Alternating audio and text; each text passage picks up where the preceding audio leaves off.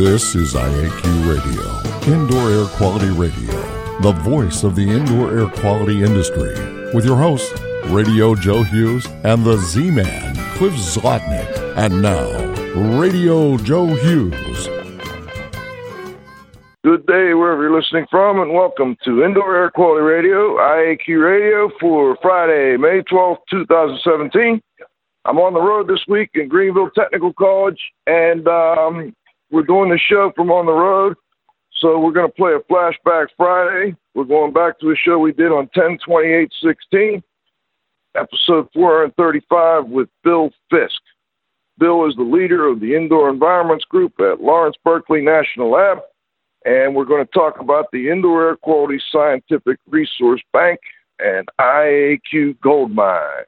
IAQ Radio marquee sponsors are Jon-Don Products, where restoration and abatement contractors shop. Visit them at jondon.com. That's J O N D O N.com. Healthy Indoor Magazine, a free online digital magazine for industry professionals and consumers. Subscriptions are available at iaq.net. Legends Environmental Insurance, the experts in insurance for environmental consultants and contractors for over 20 years at legends-enviro.com. That's legends-enviro.com.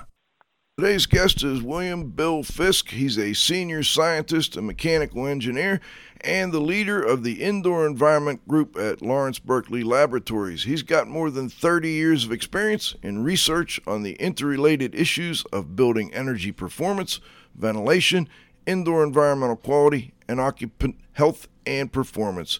His research focuses primarily on energy efficient methods of maintaining and improving ventilation and indoor environmental quality in commercial buildings, and on quantifying the impacts of building ventilation and IEQ on health and performance. He's a fellow of ASHRAE, a member of the Academy of Indoor Air Sciences, and he serves on the editorial board for the Indoor Air Journal. He's an author of approximately 100 refereed archival journal articles or book chapters, and his BS and MS degrees are in mechanical engineering. We've got some music for our guest.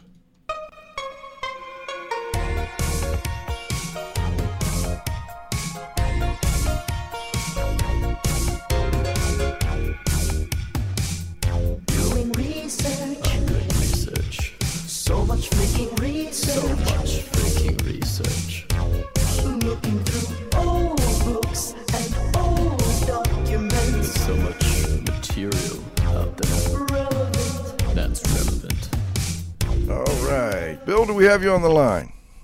Yes, you do. Great to have you. Thanks for joining us. Uh, thank you for inviting me. Bill, we, I, you know, we've talked in the past. The last time I, I saw you in person, we were at the um, EPA's uh, PM 2.5 and Health uh, conference they had at uh, National Academy of Science in D.C. And um, at the time, I remember you were saying that you were kind of headed into semi-retirement, and um, we talked a little before the show. Maybe you could tell listeners a little bit about um, what you're doing these days at, uh, with uh, Lawrence Berkeley Labs. Yeah, so I, I did officially retire about a year ago, but I'm still pretty engaged in the research here at, at the laboratory. I'm working part time, still writing papers and, and helping out with research projects and advising other folks. Um, I do want to add one correction. In your intro bio, which was a little bit dated, you stated that I was the the group leader, but when I retired, uh, my colleague Brett Singer took over as group leader. So Brett Singer's now the indoor environment group leader here at the laboratory. Okay, great. And Brett has been on the show. Um, he did a great job, and we hope to get him back again. Uh, you know, it must be fun to work with these young, energetic, and um, really intelligent researchers that uh, came into the indoor environment group over the years. Where where do you find these guys from? I mean, are, do they are they drawn to that area because um, you know the, the local universities there and they work closely with the lab? How do you get these guys? Yeah, it's we're really kind of lucky because I guess people love the the Bay Area first of all, so they just love to live in the Bay Area. So that helps us attract really good people. Um, a lot of our young people have been come here as as uh, postdocs or graduate students, and and started here, and some of the strong ones continued with us over the years, and uh, some of the others just were leaders in other areas, and as we got openings, we were able to recruit them and, and bring them in. But but you're right; it's been a real privilege to work with such talented, creative people here. It's that's really what's made the the work a pleasure. Keeps you young too, huh? Some, some of them, yes. Some, somewhat. now, how long has the Indoor Environment Group been the Indoor Environment Group? Well, we've changed the names over over the years, but we started an indoor environment research program in the late 1970s. It was founded by uh, a chemist named Craig Hollowell, who was uh, just a real pioneer in the field, but unfortunately died early. Um, by 1980, um, we had a pretty substantial research program here with elements on building ventilation and VOCs and radon and combustion pollutants and exposures, exposure science, and so forth. So Craig was really a um, visionary, I think, broadly in the field, and, and really set us off on the, the right footing. And you know, the first the first government document that I'm I recall is that wasn't until '91.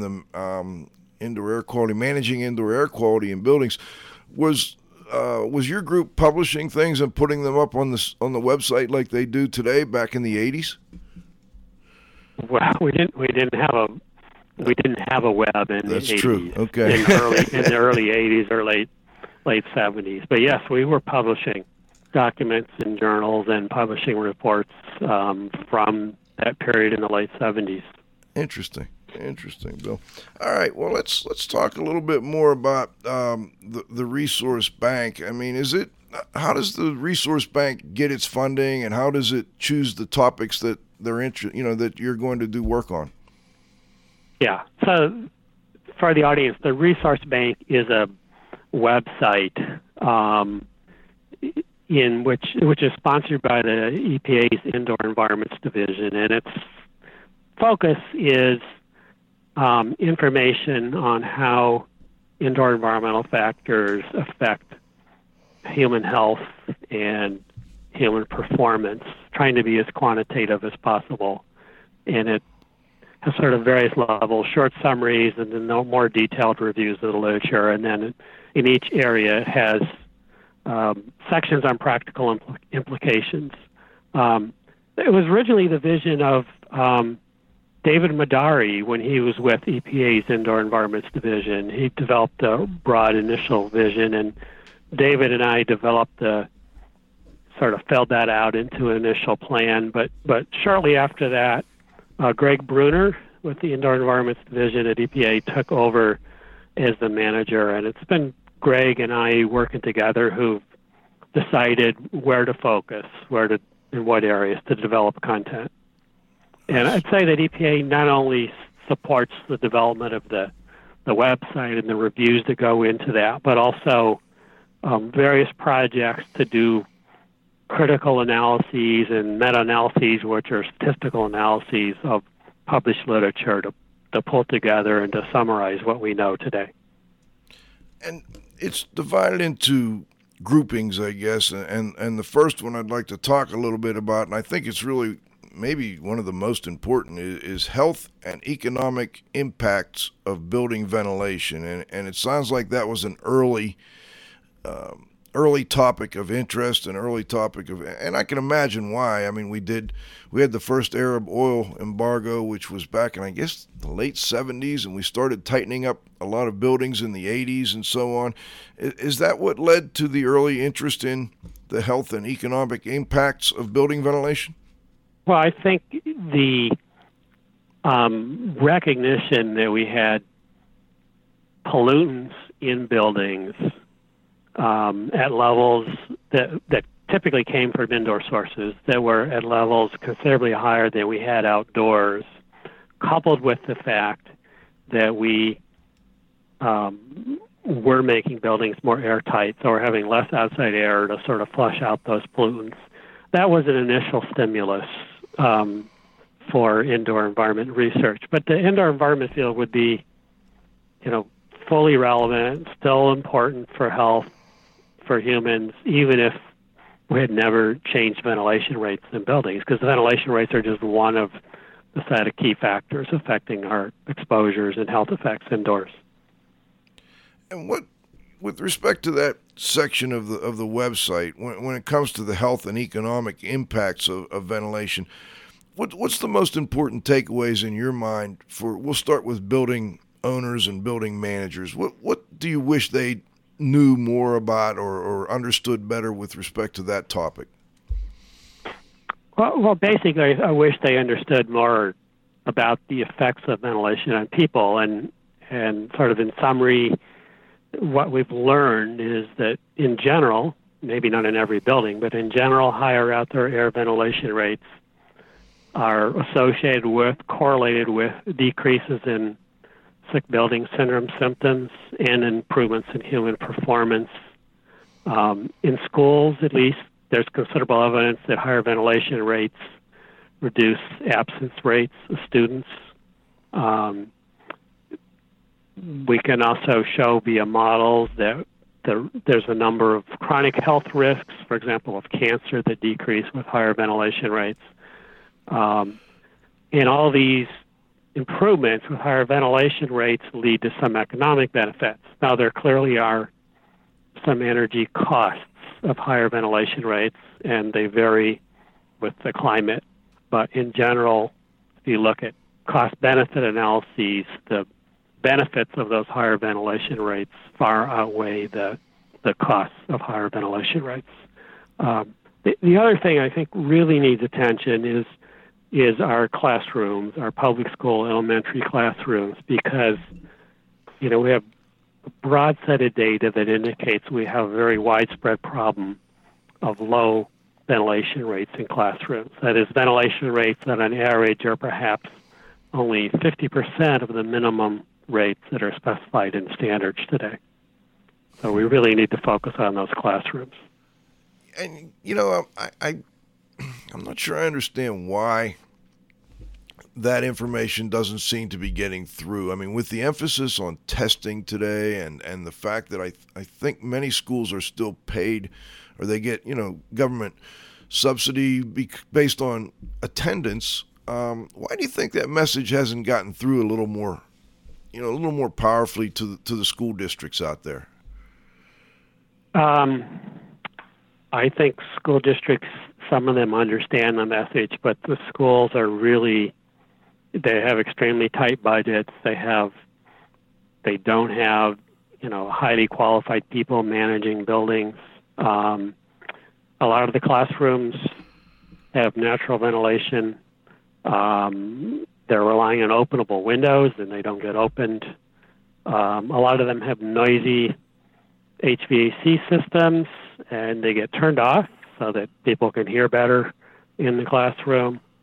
Um, and sometimes people are trying to, to save energy and they they reduce mechanical ventilation rates. So I think there's a number of reasons why we have this problem in classrooms. Um, and we really need some systematic research to understand fully what those reasons are and to come up with the best solutions. And I'm I'm curious. You mentioned energy and energy uh, retrofits, retrofits, and uh, energy improvement energy use improvements are you know a hot topic again, uh, just like it was back in the you know the 80s and so on. Um, I'm wondering what your thoughts are on how these energy retrofits are affecting the indoor environmental quality in buildings and, and what maybe we can do to make sure this time around as we tighten up buildings we um, don't cause problems with indoor environmental quality yeah very important topic um, energy retrofits can affect the indoor environment positively or negatively or both. And really depends on the retrofits that you implement and the context in which you implement them, so what the net effects are.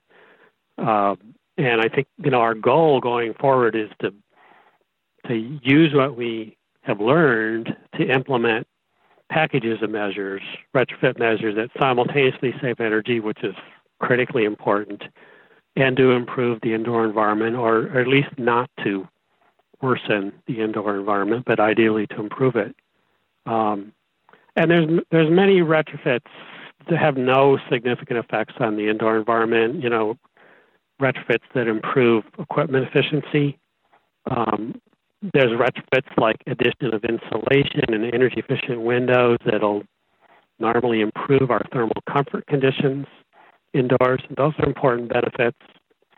Um, and then there's retrofits that decrease ventilation, such as envelope sealing, that increase the concentrations of pollutants that come from indoors, but they also decrease the concentrations of pollutants that come from the outdoor air.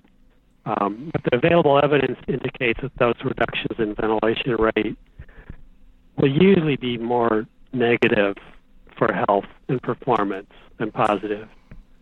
Um, so some retrofits can introduce pollutant sources, you know, insulation materials, sealing materials. Um, so we need to pay attention to that. Um, envelope retrofits, depending on how they're done, they can make buildings more prone to dampness problems or less prone to dampness problems, and we we've learned a lot about how to make them less prone through our retrofits. So we apply the knowledge that we have today. Um, I think we can clearly move forward, make our buildings more energy efficient, and and maintain and improve the indoor environment. But it takes attention to what we know. Cliff, let me make sure you get a chance to jump in here. Okay. Um, in your opinion, how has um, health-related effects related to dampness and mold changed over the years? Well, I'm not sure that the health effects have changed over the years, the health effects of dampness and mold, um, but our understanding of the effects of dampness and mold and health have has just grown enormously uh, through research, and this is through really a, a big body of research from around the world. Not a few limited studies, but many high quality studies, and uh, so we now have this extensive body of high quality research documenting that dampness and mold is linked to adverse respiratory health effects, including asthma, and a significant body of research indicating that dampness and mold is linked to increases in respiratory infections as well. Um, but we still have a lot to learn. We don't know for sure what the causative agents are. We know that, that when we have dampness and mold, we have more of these health effects, but we don't know for sure is it molds or bacteria or what specific molds or what bacteria. Um, and that makes it harder to, to deal with the problem. But underlying the problem is the problem of dampness in buildings. So we need to do a better job of preventing those dampness problems and remediating problems when they occur, remediating them quickly when they occur. Thanks. Now, earlier you, you mentioned when we were talking about ventilation and then energy retrofits that, that done right, they can help um, with both energy and with dampness and, and, and of course with uh, better ventilation. Give me some idea of the low hanging fruit, you know, that, that building owners and managers, the things they can implement that will help with those issues and that, that aren't going to be, you know, an entire building retrofit. Yeah. Okay. Well, I, I mentioned a couple. Um, insulation of building envelopes and better windows can improve comfort conditions and um, probably prevent mo- overheating, but not not necessarily in every case, but reduce overheating problems too, which can be health risks. So those are very attractive. Um, in I don't know how much of our audience is familiar with the concept of an economizer, but an economizer is a control system in mechanical ventilation systems that brings in more than the minimum amount of outside air when doing so reduces cooling energy requirements. And economizers in commercial buildings will typically double the average, the annual average ventilation rate, or more than double that annual average ventilation rate, and they save energy at the same time. And so, economizers are a way to save energy, increase ventilation rates, and get some of the health benefits of um, better ventilation rates. Um, sim- simple things like there's still gas stoves out there with pilot lights. Those pilot lights burn up natural gas and they continuously release pollutants indoors. You know, that's clearly the kind of thing that we should should work on. Um, and you know, there's there's other options of, of that nature as well. And, and I'm curious, Bill, with, with respect to you know ventilation, and then we're, we're kind of combining ventilation and dampness at this point. Ventilation can be a double-edged sword, especially in certain parts of the country, whether it's because of particulate matter or whether it's because of um, moisture that comes in, and you know Miami, for instance, etc. Um, how much is your group looking at uh, the um, how how there's kind of a trade-off between ventilation and and filtration. Um, how much are you looking at that? I know it's been a topic of, of discussion in the indoor air quality world. Um, should we be doing a better job of, of of filtration, and if we do, can we cut back on ventilation? Uh, absolutely, we should be doing a better job of, of filtration. We use, I mean, we specify in our standards for buildings very low efficiency filters, and we use low efficiency filters both in residential and commercial. And um, it's, you know, the, the benefit cost analyses indicate we'd be much better off using better filters in our buildings. And um, if we do that, you know, we don't have to worry so much about increasing particle concentrations when we increase ventilation rates. Um, I don't think there's a big trade-off because the effects that we see rel- associated with higher ventilation rates are things like changes in acute symptoms and absence and performance and so forth. And then the the big um, health consequences of increasing ventilation, increasing particles from outdoors, um, are chronic health risks, including premature death and and uh, hospital admissions, so forth, um, that are relatively rare but quite serious. And those are health effects that are well documented to be associated with outdoor air particles. So there's sort of a different set of outcomes, health outcomes that these two parameters affect. So, what, but what we need to do is filter better and make sure we get adequate ventilation as well. And I'm, I'm wondering if you have a, uh, I don't, I saw some research that came out in the last couple of years about CO2. And since we're, we're talking ventilation and, and other indoor air quality issues, I'm wondering what your thoughts are on, on CO2 as, um, as an indoor environment environmental contaminant as opposed to a, a, surrogate for not having enough ventilation. What are your thoughts on that research? Yeah. Um, so to give the audience here a little background, for for decades we thought that at the concentrations indoors, experienced indoors, CO2 was just a proxy for other pollutants that are associated with occupancy and a proxy for ventilation per person. Um, but there's now been four studies where these are very controlled lab studies where we basically put groups of subjects in a controlled facility and during some periods just injected pure CO2 to see what the effects are. And so um, primarily looked at changes in performance outcomes.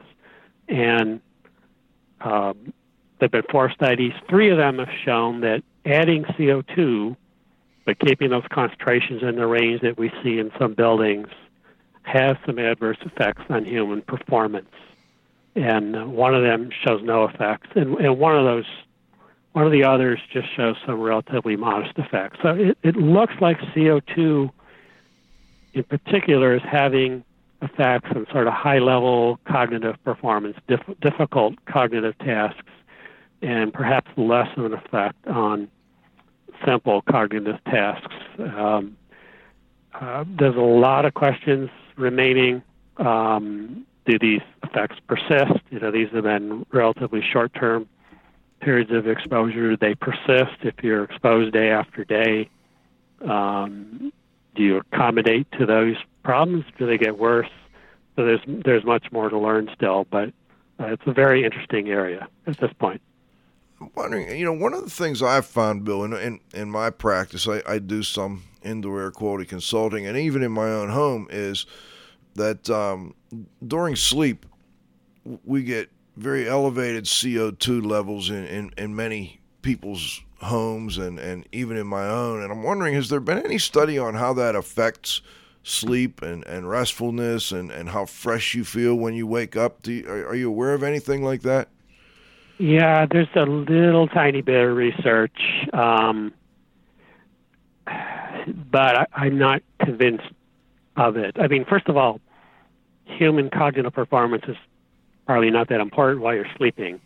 Um, so the immediate effects of CO2 and low ventilation is, is probably not important. But um, there there is a bit of research out of Denmark suggesting that more ventilation at night um, could improve sleeping, for example. But I'm not convinced that they were able to isolate the effects of ventilation from noise of HVAC systems and noise of open windows. So I think we've got a lot to learn there.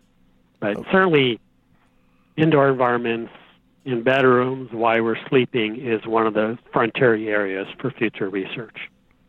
Okay, and what we've got to do at the moment is we're going to stop and uh, thank our sponsors. We're going to take our halftime. We'll be back uh, with the second half of our interview with Bill Fisk in about 90 seconds, so hang in there with us. IAQ Radio would like to thank our association sponsors. The Indoor Air Quality Association, a nonprofit multidisciplinary organization dedicated to promoting the exchange of indoor environmental information through education and research. Visit them at iaqa.org. Particles Plus. Engineers and manufacturers feature rich particle counters, air quality monitoring, instrumentation, and vacuum pump technology. ParticlesPlus.com. Count on us. Gray Wolf Sensing Solutions, who use advanced sensor software technology and embedded computers to provide superior environmental test instrumentation. Visit them, wolfsense.com. IAQ marquee sponsors are Jon-Don Products, where restoration and abatement contractors shop. Visit them at jondon.com. That's J O N D O N.com. Healthy Indoor Magazine, a free online digital magazine for industry professionals and consumers. Subscriptions are available at IAQ.net. Legends Environmental Insurance, the experts in insurance for environmental consultants and contractors for over 20 years at legends-enviro.com. That's legends-enviro.com. Okay, we're back with the second half of our interview. We've got Bill Fisk on the line here, and it's been uh, very interesting so far. Bill, I, I, I want to kind of um, summarize for viewers at this point or listeners.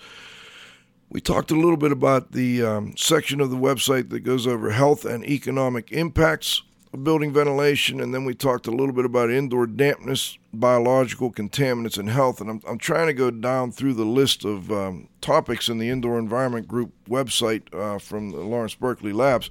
The next one I have on my list is indoor volatile organic compounds and health, and and it seems to me that's a, a topic that at least in the in the circles I run in, doesn't get as much focus as um, what I see in, you know, when I talk to people from overseas.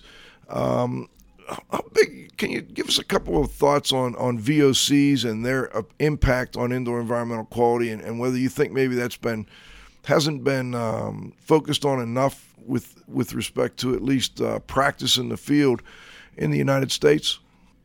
Actually, uh, my view is a little different. I, I think the public hasn't been highly focused on VOCs, but I think the the architects, the interior designers, the the suppliers of products for buildings have been focused on VOCs for quite a while, and and they've really made some progress in reducing the the sources in our building. So I think our building materials and our furnishings are smaller emitters of VOCs than they used to be.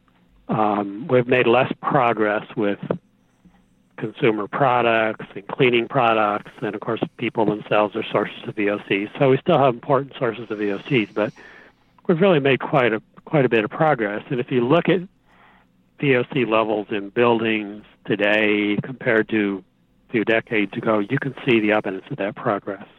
Um, you know, countries like China, I think, may have a broader recognition because they haven't really dealt with the indoor sources as well as we have.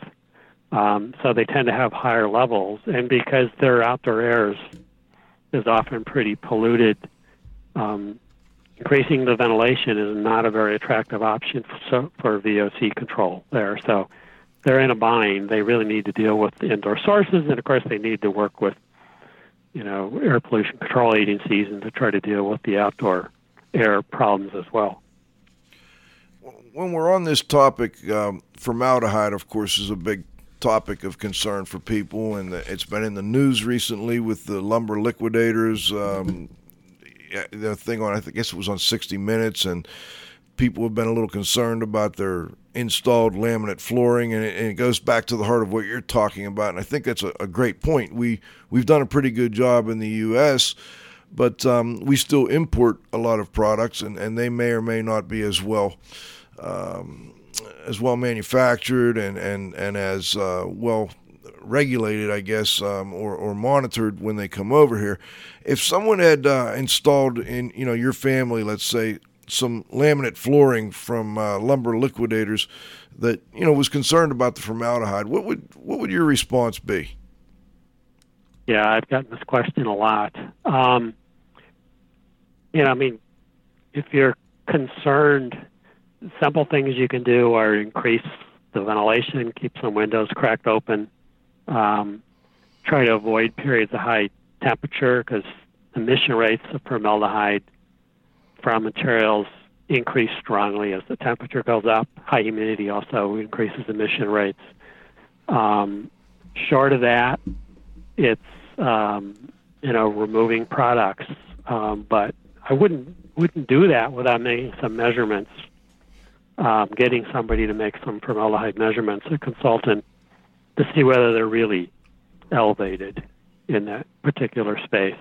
Um, and I, at this time, I can't really recommend formaldehyde air cleaning techniques as practical. Um, I don't think we have enough long-term information on air cleaner performance to say that there's products that, that I could recommend today. Okay. And uh, Cliff, do you have a follow up on that? Well, he actually answered my, my question, but uh, Bill, any do you have any experience with uh, the, the adsorption material that utilized potassium permanganate for Yes. adsorption of formaldehyde? Yes, I mean it, it can. Well, it's today it's mostly sodium permanganate. Um, it can be very effective in um, reacting with.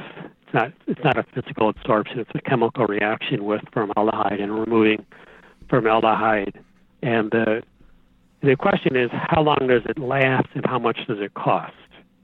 Um, you know, it's it's not specific to formaldehyde, so it removes basically oxidizes a number of compounds, and it's pretty expensive. So I don't think it's a solution for broad use in in home situations today. Cliff, anything further? No, that, that's it. You- You know, the reason I asked is that I know formaldehyde has been used in, uh, you know, different decontaminations with anthrax and other things in residences and public buildings and, and so on and so forth. And that, you know, they use formaldehyde to, to, to deal with it. And um, I knew that they'd used the potassium and, or I the sodium permanganate. Uh, I'm not sure whether that's more uh, recent or whether they had used the potassium stuff, but I know it removed it for, uh, you know, they got the levels down, uh, you know, after the projects and stuff. But other than that, Yeah, that's a, that's. I'm not familiar with using formaldehyde to deal with with contamination problems, but um, it's a different situation because you've got a temporary source of formaldehyde versus a continuously emitting source that persists, say, for years in a building. Right. So you know, it calls for different types of solutions. Thank you.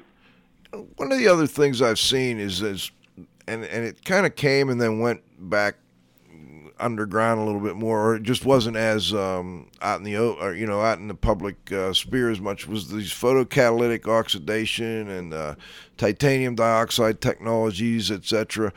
And uh, putting them maybe into mechanical systems. I, I'm sure you've done work on that, and I'm wondering if you could comment for listeners. Is that type of technology ready for prime time? I don't think so. Um, I think there's improvements. Uh, these are these are technologies that basically contain a photocatalyst, like it's a TiO2 photocatalyst, which is irradiated with ultraviolet light, and things like formaldehyde or certain organics adsorb on this catalyst. The UV light reacts and produces reactive hydroxyl radicals, which can help destroy the formaldehyde. Um, the the problems that we've seen are that it doesn't necessarily break calm down VOCs down fully. So it may break them down partly. For example, a high molecular weight VOC might break down partially, and you have some formaldehyde as an end product or other organics as an end product. And sometimes those products of incomplete decomposition might be worse than the original ones for health. Um, and the other problem is that catalysts have been susceptible to, to poisoning and, and short life. So, making progress. I think um, we need more work in this area. It may be practical in the future, but I haven't seen a product that I can recommend today. Okay, that's helpful. And then I'm, I'm curious with the um, section on the uh, website on impacts of indoor environments on human performance and productivity. We've we've talked a little bit about that within some of the other sections. There is some overlap. Before I move on to the next segment, I'm wondering if you have any other comments on that section of the website. I just think it's it's really important. I mean, the the evidence is that the indoor environment can affect performance, uh, probably without any clear effects on health. And when we have indoor environmental effects of uh, health, they also impose costs. And um, there's big ec- economic consequences of, of changes in human performance. Um, so that should factor into people's decision making about how they design and maintain and operate our buildings. You know, and I I just want to let you know I have used some of the documents from that section to try and get building owners to understand that, you know, some of these recommendations we make like, you know, making sure you ventilate your building properly and and and others um, it, it has some impact anyway. I'm not I'm not sure that it uh, you know changes their mind totally, but when they look at I, they rarely see the fact that you know, the, their costs are hard costs. It's well, I'm paying more for energy and, and so on, and they don't always see that. So it's it's nice to have that information available for those of us out in the field to you know to hand it over to building owners. At least it gives us something beyond our own uh, you know our word to them. So I, I find it helpful. I also think, you know, in that realm, there's another sort of win-win, and that is with respect to temperature control. Temperatures pretty clearly affect human performance as well, with performance maximized sort of right around the, the comfort zone. Um, and we have quite a bit of overheating in our buildings in the wintertime, which is an area where one can avoid that overheating. It makes some small but economically significant improvements in human performance and, and save some energy at the same time. You know, and if we can get people to uh, dress properly at, at certain times of the year too, we're I'm sure that's covered somewhere on the website. But you know, having people wear uh, the proper clothing in the winter versus the summertime, and you know, long sleeves versus short sleeves, and, and so on. There, there's there's some real easy things they can do that seem to be uh, common sense, but it doesn't always happen in buildings. Where where is that covered on on your site, Bill? Actually, we don't talk about um, different clothing levels on the website, but it's but it's true. Um, you know, using appropriate clothing, and you know, there have been policies, for example, in some organizations and countries to, for example, not require men to wear, you know, suit coats and heavy clothes, you know, during the the cooling season, and by doing so, you can raise the temperatures a little bit and um, maintain comfort. So clothing is important, and there's also, I think, some exciting developments in little personal control systems for so at your workspace where you can control your comfort uh, locally better, and I think that's you know a path forward that can also allow us to have a little more flexibility in the temperature elsewhere in the building, improve comfort, improve performance. I'd look for those technologies in the future. Okay, and uh, let's move on to the next uh, topic, and that's the um, the benefits of improving indoor environmental quality. Um, what does the research indicate are the most important benefits of improving indoor environmental quality? I think we've talked about you know a bit about them, uh, a good bit about them so far today. But I guess is there anything in that section that you'd really like to make sure listeners are aware of? Um, I mean, the key, well documented benefits are just increased satisfaction with the indoor environment, reductions in acute sick building symptoms and allergies and asthma, um, decreases in absence, and improvements in performance at work and performance in schools. I think those are all really important benefits. And the next section that I want to talk about is the air cleaning effects on health and perceived air quality. Um, you were talking at the um, PM 2.5 conference, and, and you spoke a good bit about filtration, and I thought some of what you said was um, very interesting. And, and I'm, uh, I may be mixing up conferences and presentations, but I think you were talking a little bit about some of the newer filtration and and the electrostatic um, properties of some of these newer filtration products. I wonder if you could tell listeners a little bit about that.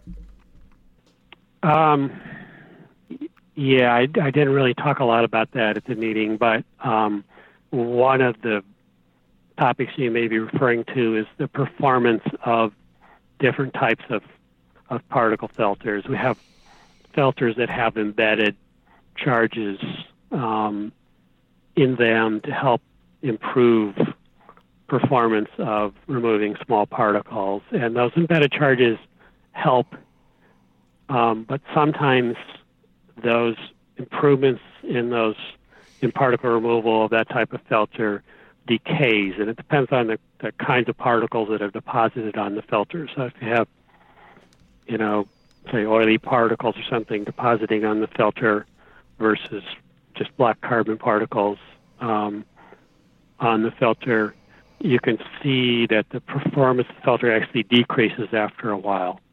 Um, uh, so another change is happening in filter technologies. There's, I mean, there's just more of a move to highly pleated filters with small fibers and maybe gradients in the types of fibers in the media that allows us to get a efficient filter that's not deep. It may still only be one inch, and it doesn't have a high pressure drop, but it has a lot of media. So I think you know, these improvements in filters make using better filters you know much easier to accommodate, more practical today.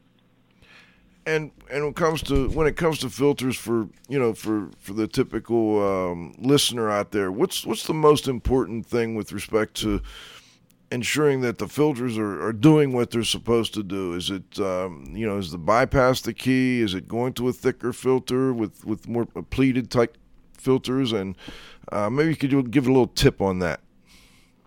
Yeah, I mean the most.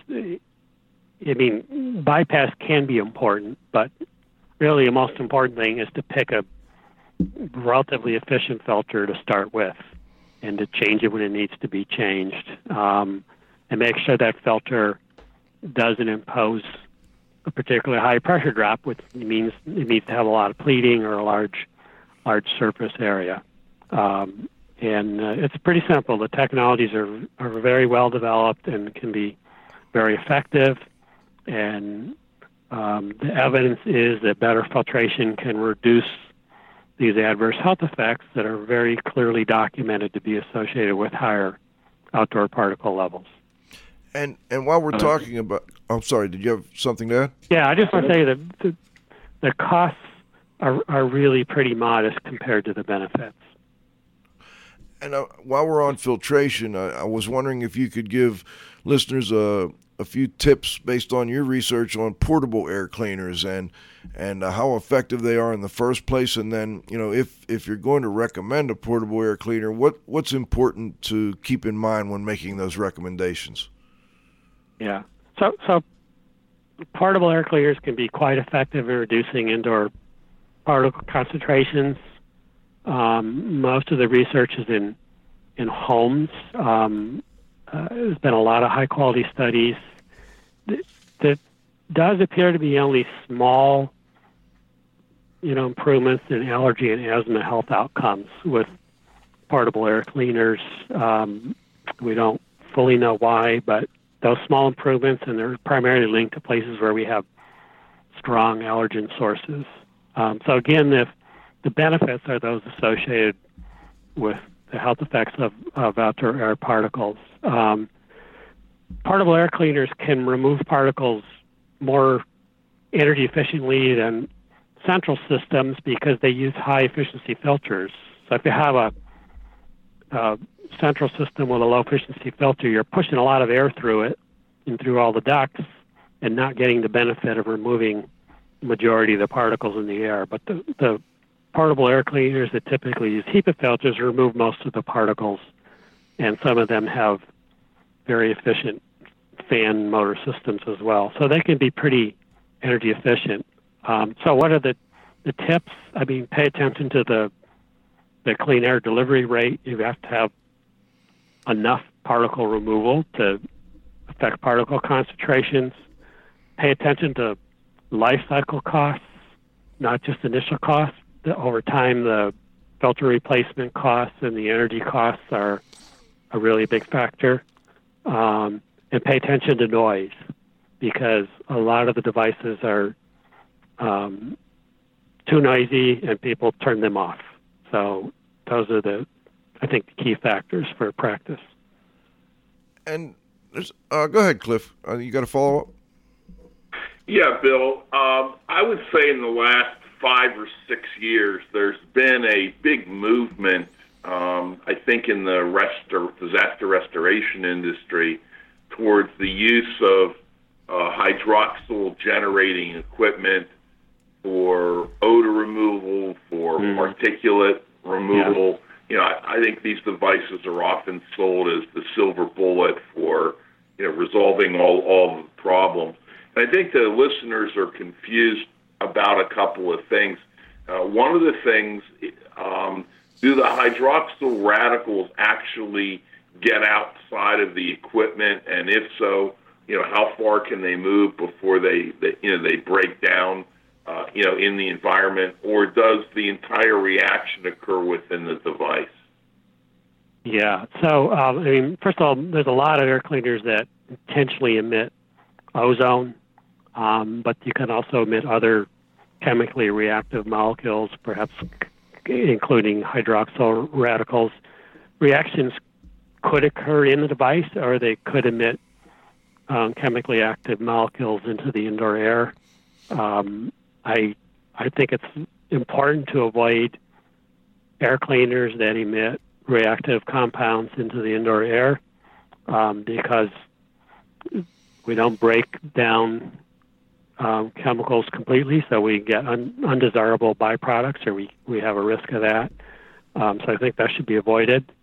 Um, it should be one of your first priorities in selecting an air cleaner. And uh, uh, the um, as far as sort of the performance of many of these devices, they haven't been well studied. So there's much that we have yet to learn. Thank you. Okay, uh, another section, and, and the last I want to mention in, on on the website is climate change, indoor environmental quality, and, and health. And um, obviously, there's been a great interest in that area lately. Um, what are your thoughts on how much effect climate change is going to have or is having on indoor environmental quality? Yeah, you know, of course, we can only make predictions about the future because most of the climate change is yet to, to hit us. Um, but it, it looks like there's going to be some substantial effects unless we implement corrective measures.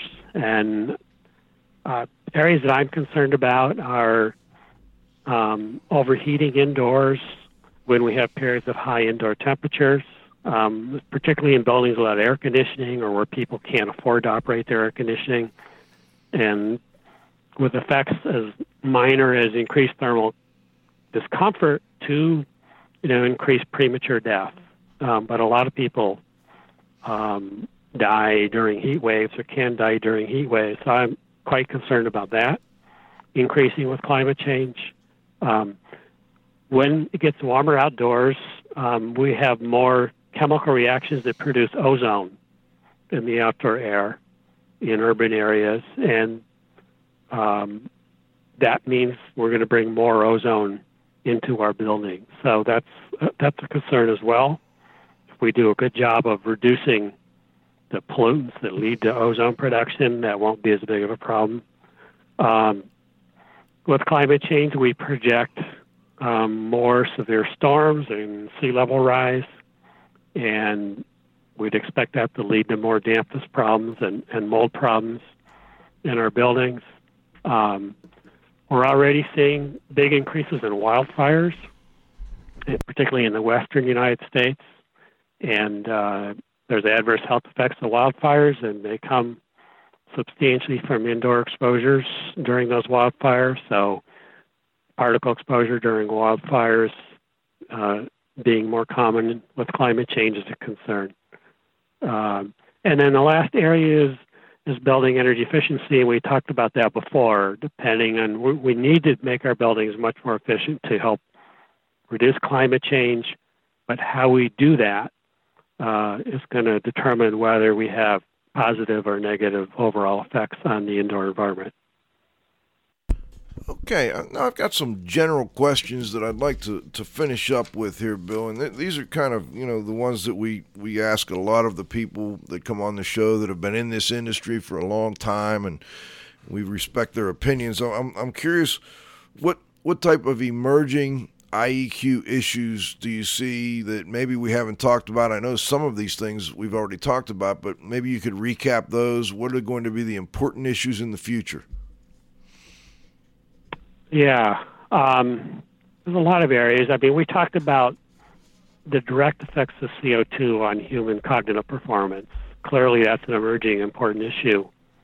Um, I'd say that the health consequences of indoor exposures to semi-volatile organic compounds that that act like hormones in humans. Some of the flame retardants and plasticizers. So, learning about what are the effects, uh, reproductive effects, or cancer effects, or other effects of SVOCs. Certainly, an emerging issue needs more attention. And I think a really interesting one is the interaction of what we call the human microbiome, the complicated mixture of bacteria in our body and the microbiome in buildings and the implications for human health. Because we're learning that, um, you know, people have, and their health is very much affected by all these microorganisms in our bodies. And uh, the indoor environments may affect those microorganisms and just profound, potentially profound effects for health. So that's a really exciting area for the future. I'm wondering. I've I've seen people recently advertising probiotics for buildings, and um, I'm wondering. You know, I have my thoughts on that, but, but I'm wondering, do you have any thoughts on that? Are we is that ready for prime time? Uh, I certainly haven't seen any evidence that it's ready for prime time. Okay, I appreciate that. Um, next one is um, you know you, you've dealt with indoor environmental quality and energy related research over the years, ventilation. What are the most important tips I think that um, you would give to indoor environmental quality investigators, people out there trying to solve problems for people in buildings? Yeah, I mean, a lot of these investigators are very, very talented, and and uh, what I say won't be news to them, but um, certainly they need to to employ a portfolio of investigative methods, including to talking to people uh, in the buildings, and and I think um, they need to avoid excessive reliance on expensive indoor air quality measurements. Um, for example, levels of airborne mold haven't been very predictive of health, so they don't really add a lot of value, but they can be expensive. Um, but I'd also say be be wary of snapshots because the building operation and the indoor environmental conditions can vary a lot over time, and I think there's perhaps too much reliance on a very short snapshot of indoor environmental conditions without paying attention to the potential variability over time. I'm glad I asked because that that's uh, I wasn't sure what kind of answer we would get, and those are very important. I think uh, I have to agree wholeheartedly, and I'm glad I'm glad we asked. Let's let's do the same thing for remediation. I guess I want to start with this. I have a hard time sometimes finding good information on on the effectiveness of remediation techniques in indoor environments, whether it's uh, cleaning up after uh, there's a water damage or cleaning up after fires or you know removing odors etc can you can you talk a little bit about that and then any tips you may have for people that are doing remediation? Yeah it, you've you've identified a really important issue and that is we have a lot of remediation but there hasn't been a lot of follow up to see how effective it is and the market doesn't necessarily support that so i think ideally, the remediation needs to take advantage of every opportunity to evaluate whether their remediation efforts really work so they learn from experience and we need to communicate what they've learned. And um, we just don't have enough data. We do have a little bit of research on um, effectiveness of moisture and mold remediation in buildings, but it's a very small number of studies. It does look positive, but many of the other remediations, we don't have a body of of literature to determine whether they're really effective or not. And Cliff, before we sign off, I want to make sure you've got a chance to get any final questions in. No, I already did. Thanks, Joe. I'm, I'm wondering too. Uh, before we go, Bill, any final thoughts for those that are uh, building owners and managers out there? And we've we've talked a little bit about that during the last hour, but any any final thoughts on what's important for them with respect to maybe yeah, some tips? sort of you know, following what we said, when they make their decisions about building design, operation, maintenance, pay attention to the possible effects on occupants' health and performance and their economic significance, because just not given enough thought today. And especially up front, huh? they, there's. Uh, I'd love to see more building owners and managers, designers work with indoor air quality people up front, as opposed to bringing us in only when there's a problem at the end finally, before we before we go, we always like to ask the uh, the last question is uh, is there anything we missed that you'd like to add? Any final thoughts? And and I also want to just thank you so much for joining us. We've been hoping we could get you on here, and I'm I'm glad we did. Yeah, um, I just wanted to thank you and your team for the opportunity to speak here, and uh, thank EPA. They've been a longtime supporter of the work underlying uh, this website, and it's it's really been a great working relationship. So I really appreciate the EPA support. Thank you. Okay, and this is Radio Joe Hughes saying thanks so much to this week's guest. I'm so glad we uh, we were able to finally get this one worked out. I had a mix up on the dates the last time. I had too many things going on at once, Cliff. But uh, Cliff, any final comments? Uh, thanks again to you as always. No, it looks it was a great interview. I have a tired hand, but uh, it'll be a good blog. Writing the blog, and uh, Bill, we'll pass that blog along to you for any comments prior to putting it out uh, before next week. And Cliff, are we set for next week now? Are we going to have the, the show we discussed? Yeah, I believe so. Okay, so I think we're going to have um, Pete Consigli and, and is Ken Larson joining us.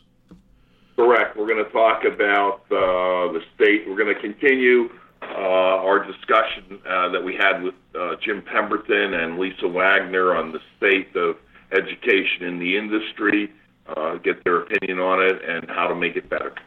Well, until then, this is Radio Joe Hughes saying thanks to this week's guest, Bill Fisk, to my co host, the Z Man, Cliff Zlotnik, to our engineer, John, you gotta have faith. Most importantly, to our growing group of loyal listeners, please come back and join us next Friday. We'll be live again at noon with the next episode of IAQ Radio. For IAQ Radio, I'm Spike Reel saying thanks for listening.